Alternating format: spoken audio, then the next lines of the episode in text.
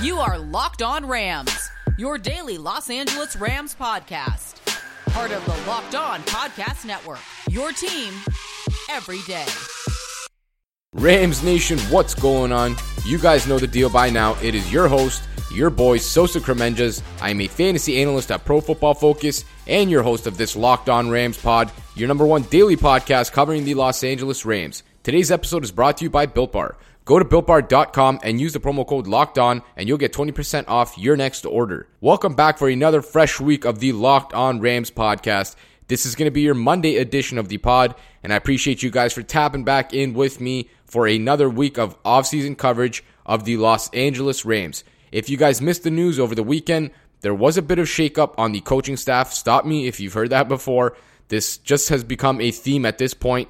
Coaches coming in, coaches going out. Nothing different this time. The Los Angeles Rams have actually agreed to mutually part ways with former offensive line coach Aaron Kromer and have now made a hire and already replaced him. So they clearly keyed in on their guy. And that won't be the only thing we're going to talk about in this episode. In the second segment, we're going to continue our positional review series with the defensive line. And then we're going to top it all off with the mock draft Monday segment to finish this episode. So we're going to begin with the essentially firing of Aaron Kromer, which was obviously a big surprise because Aaron Kromer is notably known to be one of the best offensive line coaches in the NFL. He's obviously been a very, very talented and productive coach for the Rams. We've seen a lot of linemen come in and play some of their best football in their careers with the Rams. Andrew Whitworth has been a stalwart left tackle, and he's been that before in his career, but it's nice to see that happen again. Rob Havenstein has really developed as a right tackle under Kromer. You've seen guys like David Edwards, Bobby Evans, Austin Corbett turn their careers around. Austin Blythe, all these guys that, you know, were either day three picks or not really drafted at all, essentially start a lot of football games for the Rams. You've seen a guy like Roger Saffold, the former left guard, turn into an elite guard, get paid in free agency, and get paid a whole lot of money, and is now one of the best guards in football. So Kromer did a tremendous job. It's a little strange as to why the Rams chose to fire him. They did call it a mutual agreement to part ways, but we know in this business more often than not that just is a nice way to say, you know, we're moving on and we're going to fire this guy. And it's confusing. There seems to be, you know, some confusion from fans as to why this happened. I don't have the answer, and it is obviously strange, but when you consider the fact that his son is still on the staff, Zach Kromer, he's actually not leaving, he's not getting fired, or, you know, he's not parting ways, so to speak.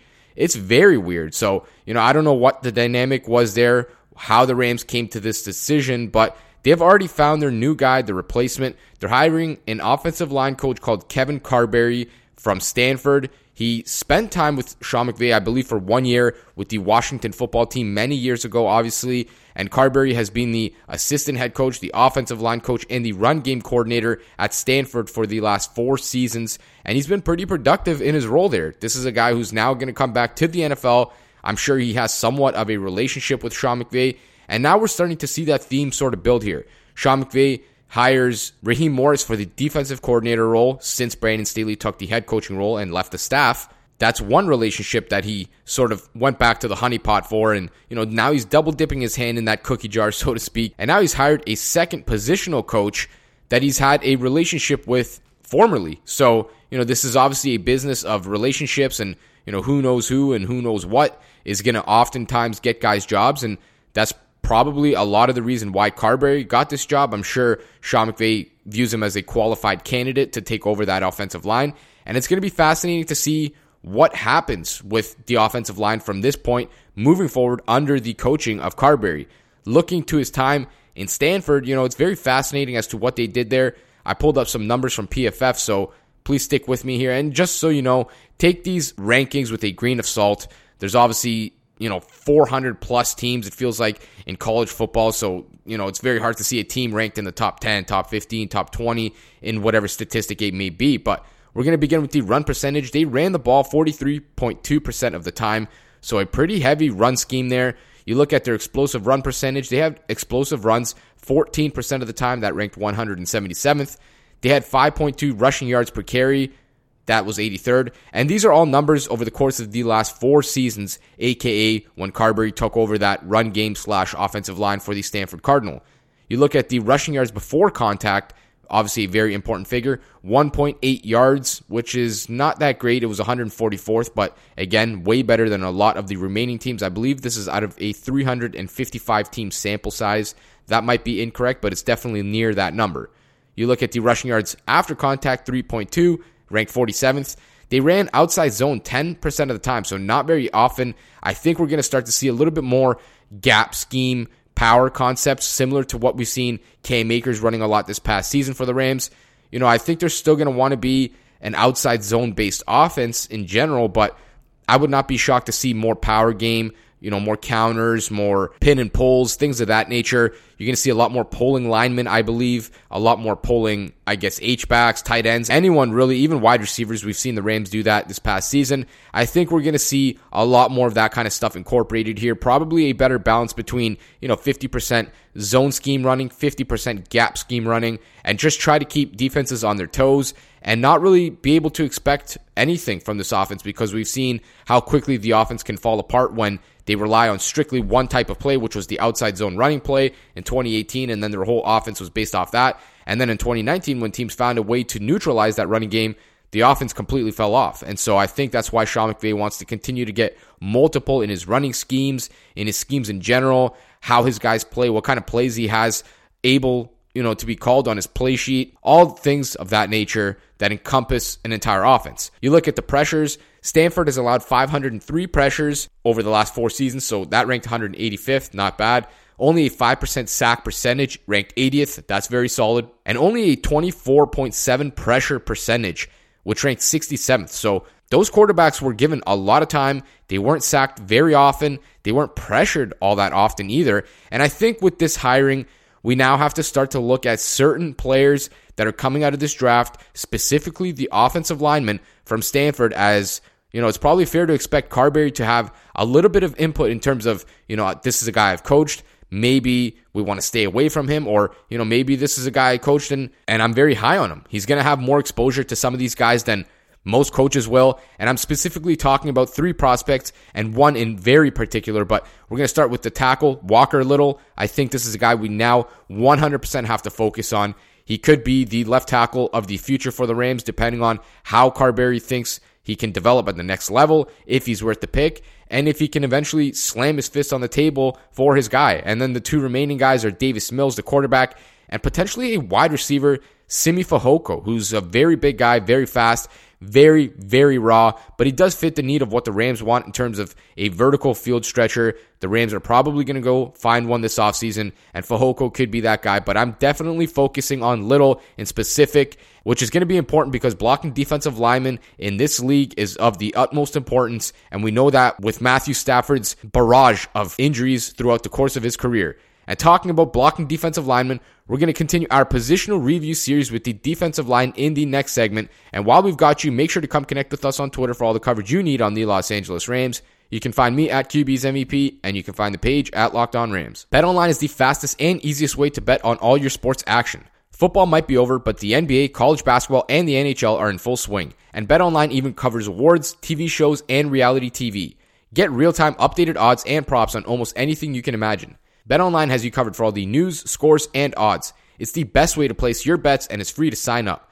Head to the website or use your mobile device to sign up today and receive your 50% welcome bonus on your first deposit. BetOnline, your online sportsbook experts. That's betonline.ag. We're covering everything you need to know about the Los Angeles Rams, but what about the rest of sports? Now the Locked On Podcast Network has you covered there as well with Locked On Today. It's hosted by the great Peter Bukowski and it's all the sports news you need every morning in under 20 minutes. Subscribe to the Locked On Today podcast wherever you get podcasts. Welcome back to the second segment of this Monday edition of the fresh week here at the Locked On Rams pod. I appreciate you guys for sticking around for this segment. And I did mention before the break that we're now going to continue our positional review series looking at the defensive line. And I'm going to strictly look at just the interior defensive linemen. I'm going to save the edge rushers for the linebacker spot. I know that's probably counterintuitive, but I want to kind of break it up here. There's plenty of defensive linemen to talk about. I don't want to have to group all the edge rushers in there as well. And then the linebacker position would be a little bit light, so to speak. So we're going to stick to the defensive interior. And I have all the PFF numbers here right in front of me to help me illustrate really just how good these guys played. We're going to hand out a letter grade in terms of how the unit played.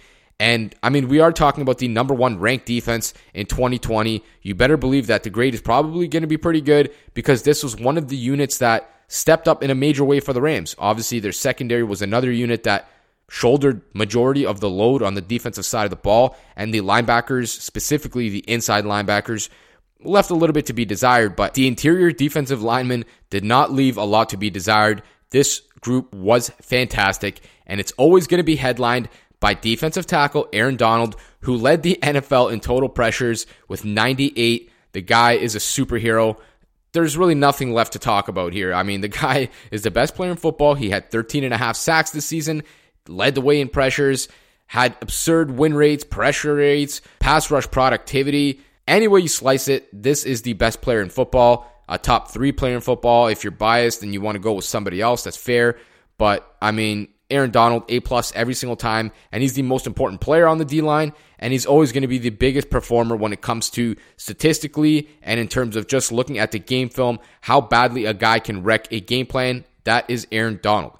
Continuing on, we're going to look at Michael Brockers, who was second among the interior defensive linemen in pressures. He had 28 this season, which wasn't a ton. Now, he did have 367 pass rushing snaps and five total sacks, so you know, it wasn't terrible. But then when you look at a guy that's even further down the line in terms of the backups, Morgan Fox, very impressive. He had 243 pass rushing snaps, so about 130 ish less than Michael Brockers, yet he had six sacks on the season, which is a tremendous amount for a guy with as many snaps as he had. And he had 25 pressures. So he had one more sack than Brockers and only three less pressures on about 130 less pass rushing snaps. The win percentage was obviously a bit skewed in the favor of Fox as well. He had a 12.3 win percentage where Brockers only had a 9%. The pressure percentage for Fox, 10.3%. Brockers, 7.6%. So Fox was a tremendous player. Now, the issue for the Rams in terms of Morgan Fox is that he's going to be a free agent here in a few weeks, and they have to decide if they want to invest in him, bring him back, continue to be a rotational piece on the defensive line, a guy who can line up pretty much anywhere across the defensive line, specifically on the interior. He can play a lot of different gaps there. And he's been a very solid pass rusher. Now, he's not going to be a dominant run defender. That's not really his role. He's on the lighter end in terms of physique and stature, but a very talented player. Obviously, was an impactful pass rusher for the Rams with six sacks. That was third on the team behind only Leonard Floyd and Aaron Donald. He was fourth on the team in pressures, once again behind Donald, Floyd, and then Brockers and he proved to be a very valuable rotational defensive lineman. I think if the Rams can find a way to bring him back on a relatively cheap ish deal, not have to break the bank, I think they're going to try to. I, I know that they're going to want to.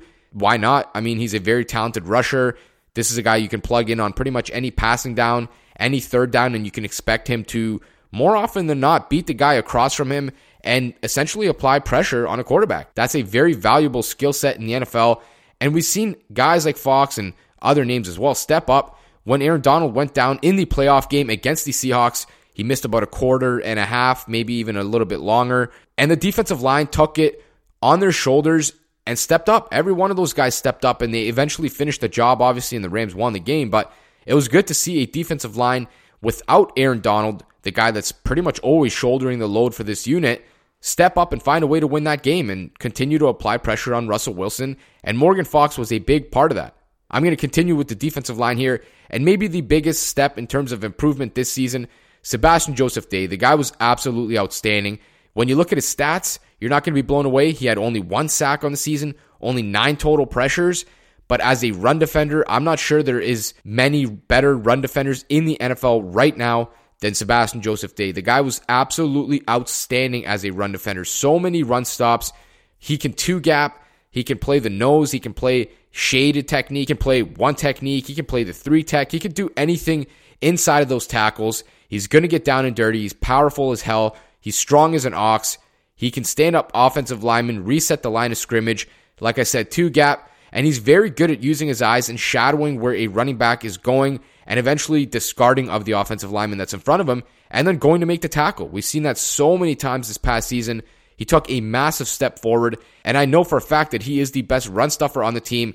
And going into this next season, I would not be the least bit shocked if the Rams feel able to potentially cut and or trade A'Shawn Robinson just because of how good and how quick Sebastian Joseph Day was able to develop this past season. Talking about A'Shawn Robinson, his season was not good. He missed eight games with we're not even really sure what, to be honest. It might have been something COVID related, but he had only three total pressures and obviously no sacks. And then you look at Greg Gaines, who outplayed him as well. Greg Gaines had five total pressures and one and a half sacks, and I think he was probably every bit as impactful as a run defender as A'Shawn Robinson was. Now, the Rams can't really just outright cut Robinson. It wouldn't save much money. It wouldn't make much sense either. But I wouldn't be shocked if they do find a way to cut him and designate him as a post June 1 cut or look to shop him if somebody is looking for a relatively cheapish, solid, run stuffing defensive tackle because that experiment so far throughout this first season has not worked out very well for Robinson or for the Rams. In the final segment, we're going to dive into my mock draft that I concocted using the PFF mock draft simulator. And we're going to break down all the players that I selected, hand out my little grades, and talk about the positions that are going to be affected by those players overall. Make sure to keep checking back in with us at the Locked On Rams podcast as we're going to continue our offseason coverage for the Los Angeles Rams. The fitness industry is incredibly confusing and oversaturated with a lot of BS information. When I'm telling you guys I have found the perfect protein bar, I mean it because the Built Bar is the best protein bar on the market. I've lost 155 pounds over the last two and a half years and I have tasted every protein bar you can imagine over that course of time, and I'm 100% certain that the Built Bar is by far the best protein bar on the market. Their texture is unreal. It's similar to like a brownie. The taste is unmatched. They have 18 different flavors. You can never really get bored because they offer so much variety. The bars are also super healthy. They're low in calories, low in sugar. They have 19 grams of protein per bar. They're high in fiber, and they even work for those on the keto diet. You even get a free cooler with your purchase while supplies last. Go to builtbar.com and use the promo code locked on, and you'll get 20% off your next order.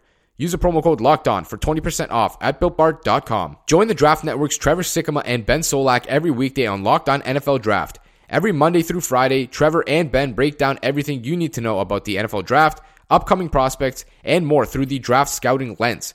With mock drafts every Monday, get an early look at which top prospects may be available for your team over at Locked On NFL Draft. Subscribe wherever you get your podcasts. Welcome to the final segment of this Monday edition of the Locked On Rams pod. I appreciate you guys for making it this far into the episode. And I did mention before the break that we're now going to continue our Mock Draft Monday series. And I try to continue to mix it up for you guys, not really make the same picks over and over. And I don't believe that I selected any of the players in this draft. And I did also make a trade, so it is a little bit different. And we have to begin at the very top with pick number 57. I tried to trade out once again, but nobody was really too interested. There was only one team, and it was a big drop down, so I didn't really want to make that big drop. I can't recall which team it was. I just decided to stick at 57, turn in the card, and I selected Jalen Mayfield, the tackle out of Michigan, who may ultimately be a convert in the NFL, sliding inside to the guard position. But this is a guy who is very explosive. I'm excited about his prospects, especially with a new offensive line coach now in Carberry. I don't know what he's going to be able to do with the guys on his roster, but Jalen Mayfield is a very talented player. And if he doesn't start at tackle for the Rams at some point, he could start from day one at left guard and eventually even slide out to the tackle position to replace Whitworth when he's ultimately due for retirement, which apparently is going to never happen because the guy just continues to get better with age. But seriously, you know, Mayfield is a guy that could play left tackle at the next level, maybe even left guard. I think you could plug him in at left guard, forget about the position, get a very talented and explosive player there, and somebody who could headline that position for many years to come. The next pick was halfback slash wide receiver Demetric Felton out of UCLA. He was at the Senior Bowl. We always got to put stock into guys at the Senior Bowl. We know Les Snead loves those players. Demetric Felton I think he's a very versatile weapon, somebody that the Rams could utilize in terms of his ability to come out of the backfield, run the football, run routes out of the backfield, catch the football, line up in the slot, play that receiver position. I think he could play in the return game, and he could really be used everywhere on the offense. I think the Rams have a need for a guy that's a little bit gadgety, similar to what Felton could offer you. Some think he is a better receiver at the next level, so you know he's capable of doing that as well, but if you're looking for a guy with crisp route running ability, good hands, the ability to uncover, get open, make plays with the ball in his hands, Felton is that guy. And ultimately, he wouldn't really be going anywhere from UCLA to the LA Rams. I think that fit would be good. and I do think that he could provide another spark in the special teams, like I mentioned. The next pick at 113 was linebacker Baron Browning out of Ohio State. I think Browning could ultimately come in from day one and start for the Rams at linebacker. Now, that is partially due to the not very good construction of the linebacker position that the Rams currently have. But I do like Browning as well. I'm intrigued by his skill set. He too was at the Senior Bowl, and I thought he was one of the more well rounded players there. He didn't really stand out particularly at any one part of the game. You know, there were certain reps where he won as a pass rusher. I thought he looked very solid there. Certain reps that he would win as a coverage linebacker where, you know, guys are going to get exposed in those one on ones a bit more than anyone would like to see, but that's kind of how one on ones go, especially when there's no pass rush, no pressure on the quarterback, and things of that nature. And then you look at Browning in the team sessions, and I thought he was very active in run defense, and I thought he moved well. So, you know, I think Browning is a guy that could ultimately come in and start for the Rams in day one. And ironically enough, the Ohio State Buckeyes have, I think, three, maybe four linebackers headed to the NFL in just this draft. So you can imagine how talented they were at the position in college. That was the pick that I ultimately traded. It was originally the number 103, and I traded back to 113 and did pick up number 185 in that process. At 140, though, I went with Patrick Jones, the edge rusher out of Pittsburgh. Very talented player. He did not perform very well at the Senior Bowl, but this is a guy who has a prototypical frame. He has some very decent pass rushing chops. He's going to need to get more creative with his pass rush plan, his hands, his pass rush moves. But that's why he's a fourth or fifth round pick, or you know maybe even later than that. But he does have some intrigue as well. He has the ability to come off the edge with some speed in a speed rush. He's got a great body, a great frame. And at this point, I'm really just throwing darts at the dartboard at important positions, and that's why I drafted him. Edge rusher is a spot that the Rams need to get better at, especially with Leonard Floyd leaving potentially in free agency. It seems like he's likely going to take off with how much money other teams could offer him. And that's definitely a sore spot for the Rams on their defense. Maybe the weakest position as of right now with no changes to the roster on the defense. And I think Patrick Jones could be an impact player for the Rams simply because of their lack of depth or even starters at the spot. And that is both a good and bad thing, I guess. But, you know, Patrick Jones is a guy that I would take a shot on as a developmental pass rusher here. And ironically enough, the next pick at 185 was the exact same thing. Charles Snowden out of Virginia. He is a long, lanky guy, like six seven, you know, 265, something of that nature. He needs a lot of work, obviously. He can't really just come in and start at this spot. He's very raw in terms of his pass rush plan, but